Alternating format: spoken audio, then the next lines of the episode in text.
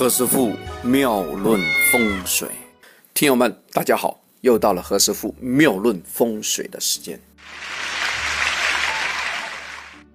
最近呢，碰到一些家长都会问那个小孩，他的成功密码是什么？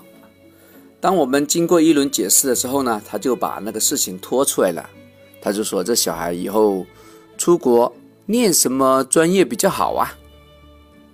话说，在外国念书，这个学什么语言比较好啊？其实想那个小孩呀，有讲话的天分，有那个语言方面的天赋啊。其实啊，你学任何一个语言都可以，非常好。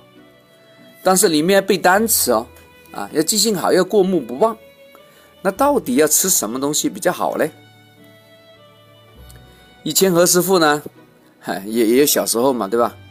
在小学呢，经常参加一些什么六一儿童节那个表演啊，也常常跟一些男同学啊、女同学啊演对手戏啊，还演话剧嘛，对吧？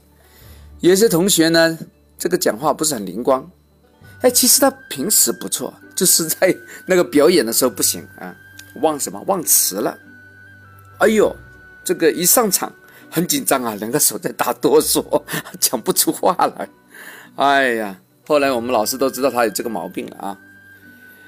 呃，后来呢，我们当时生活老师啊，也不能说生活老师啊，应该说是厨师啊，就建议他父母啊吃一样东西。那事后呢，他这个也说，哎，是哦，吃这个东西真的有用。这是啥东西呢？啊，我为大家揭秘啊。这个其实也很多中医也讲过的啊，叫羽鸽，鸽子啊。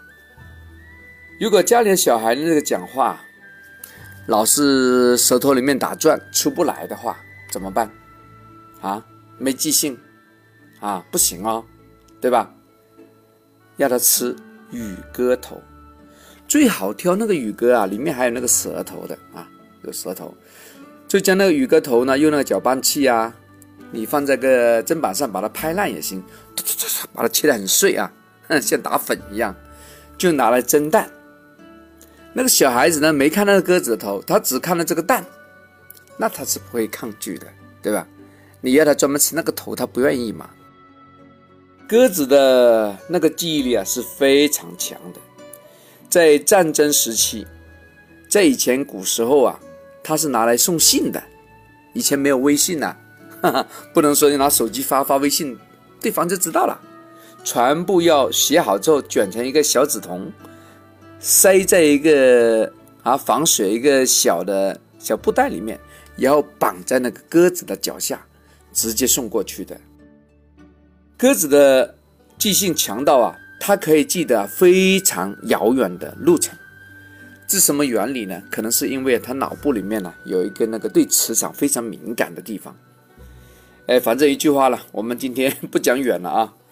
吃鸽子头呢是以形补形，这个是传统文化。其实里面也有它的道理，用这一招啊，可以增加语言方面的天赋，脑活神通啊，非常厉害的哦。大家啊，听到我这个广播的家长啊，也不妨用一用，高招啊，非常高的招。OK，今天先聊到这，我们明天再讲。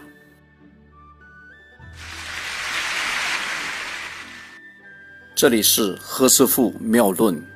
每天晚上九点播音，请加一三八二三一零四一零五为微信好友。